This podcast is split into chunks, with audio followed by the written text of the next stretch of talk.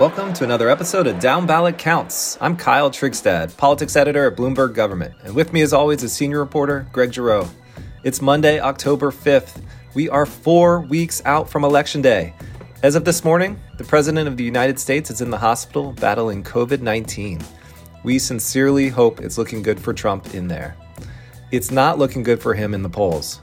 We're going to discuss the crazy week in politics we just experienced and what it means for the November elections. After that, we'll break down an ad airing in Colorado. We were there with 99% of the precincts counted. Number of other key down ballot races. This is a very dramatic turn. We will have to look. House will be in order. Chair requests that members clear the aisle, take seats, and cease audible conversation. From Washington, this is Bloomberg Government's Down Ballot Counts. Up first is Giroux's Gem. Giroux's Gem, my number of the week is 10. There have been just 10 black U.S. senators in history. 150 years ago, during Reconstruction, Mississippi Republican Hiram Revels became the first black senator after he was elected by the state legislature. It wasn't until 1966, though, with Massachusetts Republican Edward Brooke, that the first black senator was elected by popular vote. There are three black senators currently serving South Carolina Republican Tim Scott, New Jersey Democrat Cory Booker, and California Democrat Kamala Harris, who is the Democratic nominee for vice president and who would be the first black person or woman to serve in that office. Booker is favored to win re election next month. Scott is up for re election in 2022, when Harris's seat will also be on the ballot.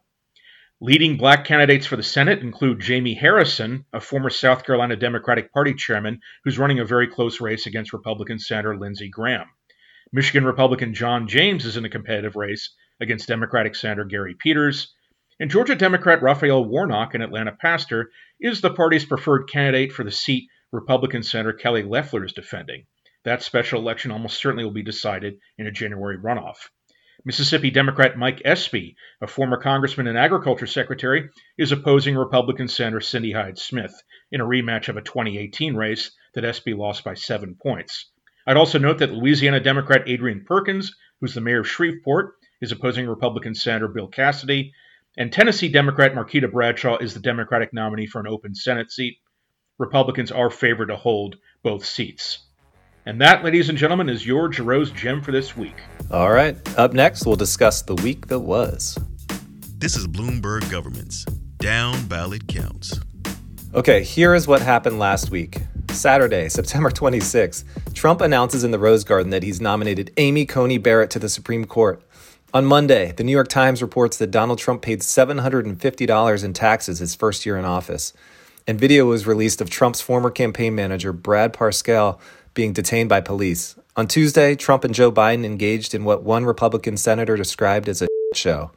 On Thursday, Bloomberg News reporter Jennifer Jacobs reported that top Trump aide Hope Hicks had tested positive for COVID 19, and Trump attended a fundraiser that night in New Jersey. Early Friday morning, Trump announces he and the First Lady have tested positive, followed over the next day by the news that so had three Republican senators, Trump's campaign manager Bill Stepien, Chris Christie, Kellyanne Conway, and more. Sunday morning, we got to see the NBC News Wall Street Journal poll conducted over the two days following the debate and it found Biden up 14 points nationally, his largest lead in the poll yet. Greg, our guest last week, Republican pollster Glenn Bolger, said Trump needed a strong debate performance and really a stumble from Joe Biden to make a dent in Biden's lead. Looks like the opposite happened. What does this mean for the GOP with four weeks to go? That's right, Kyle. It wasn't a good debate for the president, according to the public opinion polls, and time is running out for him to turn things around as the debates are really the only a rare opportunity for him to try and uh, reclaim or at least come back in the polls uh, with a big deficit against Joe Biden. You know, we analyze down ballot races here on the podcast, and Republicans really do need a lift at the top of the ticket with Trump to boost their chances of holding the Senate. Looks like the House is out of range for the Republicans, but even there, the GOP is at risk of losing ground in the House. You know, like we've discussed on this program many times, there's a greater relationship between how people are voting for president, how they're voting for Senate and the House.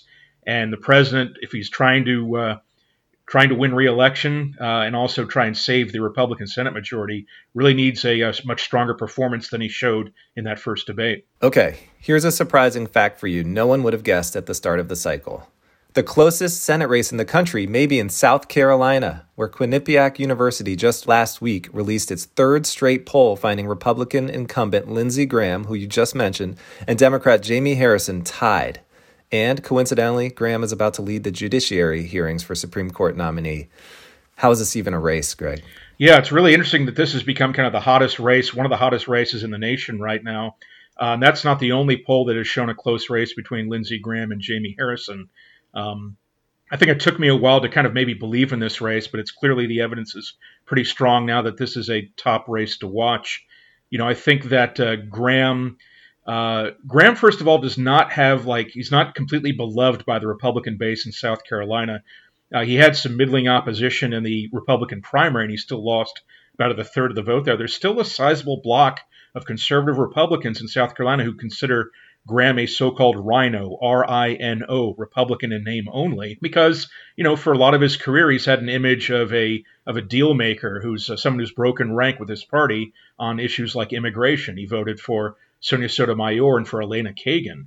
Um, now, and he was a Trump critic, a, a vociferous Trump critic, and now he's become a Trump ally. So he doesn't have the complete trust, I think, 100% trust in the Republican Party in South Carolina. You know, South Carolina is changing, its demographics are changing, and Harrison is going to try and win an overwhelming share of the African American vote in South Carolina, maybe pick off some, you know, a bigger share of the white suburban vote in South Carolina, and hope for a depressed vote among conservative Republicans who don't like Graham. They won't be voting for Jamie Harrison, but maybe a lot of these socially conservative Republicans who don't care for Graham uh, Harrison and Democrats would like them to stay home rather than vote for Graham. Another place we might see that, um, if we stay in the Carolinas, is North Carolina. Um, it also was not immune to the wild week that was.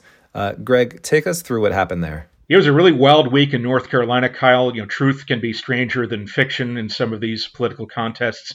So uh, last Thursday, Senator Thom Tillis and Democratic challenger Cal Cunningham had their third debate in 18 days.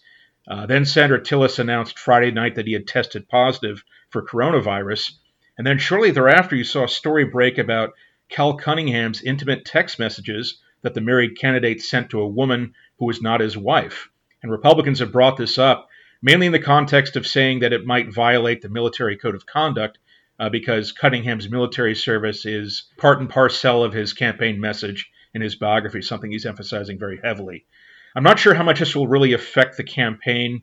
You know, extramarital texting and affairs are not exactly rare, uh, but he does need to worry, I think, about the risk of dampening voter enthusiasm for his candidacy and changing the subject away from you know the Cunningham campaign's core messaging.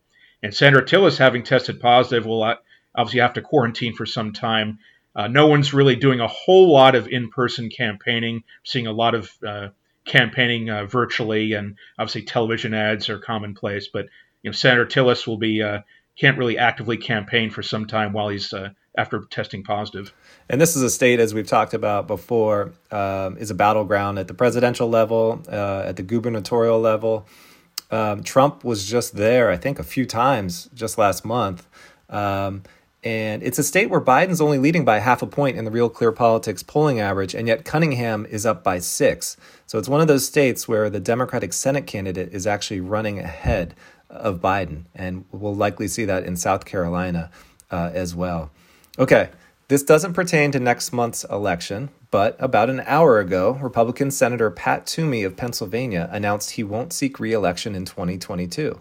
He's also not going to run for governor. What's this mean for the next Senate majority fight, Greg? Can we talk about that yet? Yeah. Well, I love it, Kyle. The political junkie in me loves it when two year political cycles bleed into each other. And we're already having news about the 2022 Senate map uh, before we even close the book on 2020. And so this has implications for next, uh, the next cycle Senate elections. In 2022, you have 34 Senate races on the ballot, 22 currently held by Republicans, including seats in Arizona and Georgia that have special elections next month.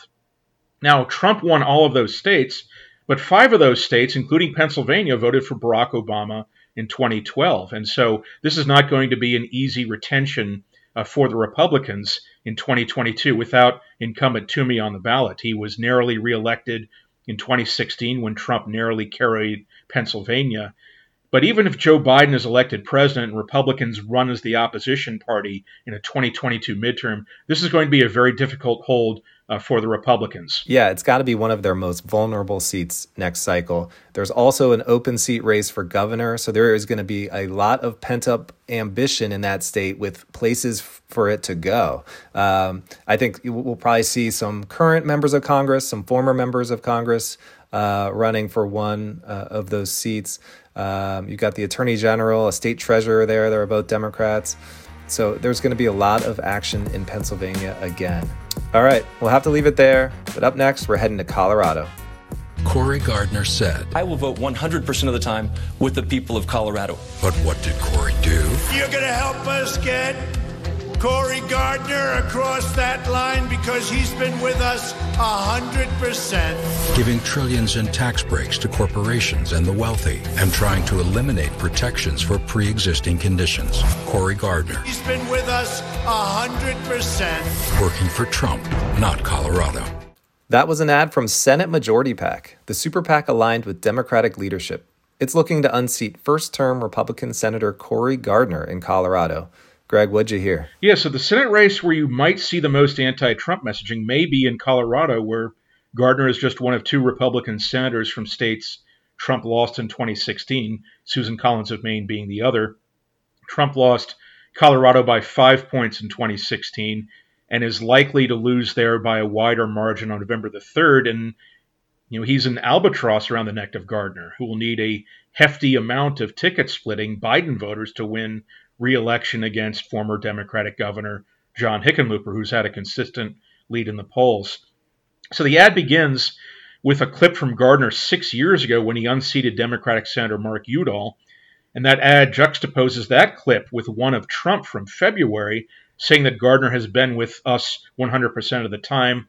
That's not a message that Gardner has emphasized as of late, including at a debate on Friday when he touted bipartisan accomplishments like a conservation measure known as the Great American Outdoors Act. But Gardner has a conservative pro Trump voting record that's very hard to run for reelection on in that state and in this political environment. For Senate Republicans, 2020 is not 2014. Colorado in 2014 was one of the states that delivered Republicans the Senate majority. In 2020, it may be one of the states that delivers Democrats a Senate majority. We'll know in about 29 days. Yeah, and six years ago, Gardner's late decision to run for the Senate, he, he ended up changing his mind. Um, and that really changed that race. It put it on the map. And I'd argue Hickenlooper uh, doing the same this cycle after dropping out of the presidential race. Didn't put this one on the map. It was already firmly on the map, but it made it a lot harder for Gardner to win re election. Okay, before we close the show, we've got a parting shot of trivia for you. This is Down Ballot Counts. It's trivia time on Down Ballot Counts. Each week I try to stump Kyle and you, our listeners, with a political trivia question. Let's first review last week's question and answer. And I asked about how many current senators have cast a vote on every current Supreme Court justice's confirmation. So for this question, you need to know the longest serving Supreme Court justice. That's Clarence Thomas, who was uh, confirmed in 1991. But you also need to know how many senators today were also senators in 1991. It's a small number, but what is that number? And on a Bloomberg government Twitter poll, I gave you the choices of three, four, five, or six. And now it's time to ask Kyle how many current U.S. senators have cast a vote on every current Supreme Court justice's confirmation? All right, so I went through the list of senators. I did not look up when they were elected, but I got the number five. Okay, Good guess, but the answer is four. There are four uh, senators who were senators in 1991 Pat Leahy, a Democrat from Vermont, Chuck Grassley, an Iowa Republican, Mitch McConnell, the Senate Majority Leader from Kentucky, and Richard Shelby, who is a Alabama Republican. Those are the only four senators who were in the Senate at the time Clarence Thomas was confirmed in 1991. And now for this week's question. Democrats need a net gain of three or four seats to win control of the Senate, as we've discussed before. How many Senate seats did Democrats pick up from Republicans in 2006, the last year Democrats wrested control of the Senate from the GOP? You may email your answer to bgovpodcast at bgov.com, or tweet it at us using the Bloomberg government Twitter handle at BGov and use the hashtag DownBallotPod. We will post this, the question this week as a Twitter poll. I will give the answer and ask a new question on the next episode of Down Ballot Counts. I'm definitely getting that one right.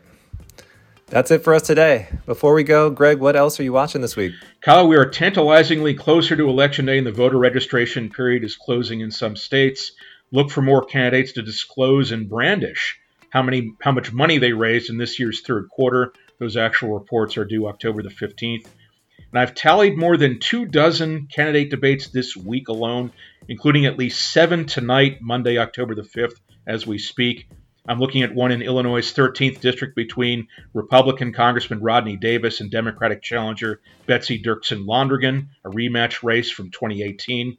And Tuesday brings a debate between Arizona Senator Martha McSally and Democratic challenger Mark Kelly in a must win race for the Democrats seeking a Senate majority. For much more on candidate debates, please feel free to follow me on Twitter at Greg Giroux. I'll note here that Michael Bloomberg, the majority owner of Bloomberg Government's parent company, sought the Democratic presidential nomination. He endorsed Joe Biden on March 4th. Down Ballot Counts was produced by David Schultz. You can follow us on Twitter at Kyle Trigstad and at Greg Giroux. And be sure to check out all the great politics coverage on Bloomberg Government's website, about.bgov.com. We'll talk to you next week. Taxes and accounting are complicated. But finding a good tax podcast shouldn't be. I'm Siri Bulusu. And I'm Amanda Iacone. Listen to Talking Tax, the podcast that breaks down all of these issues on a weekly basis. Every Thursday, Talking Tax will explain the latest issues for you. From what Congress is working on, to legal rulings, to the global digital tax debate. Download and subscribe to Talking Tax wherever you get your podcasts.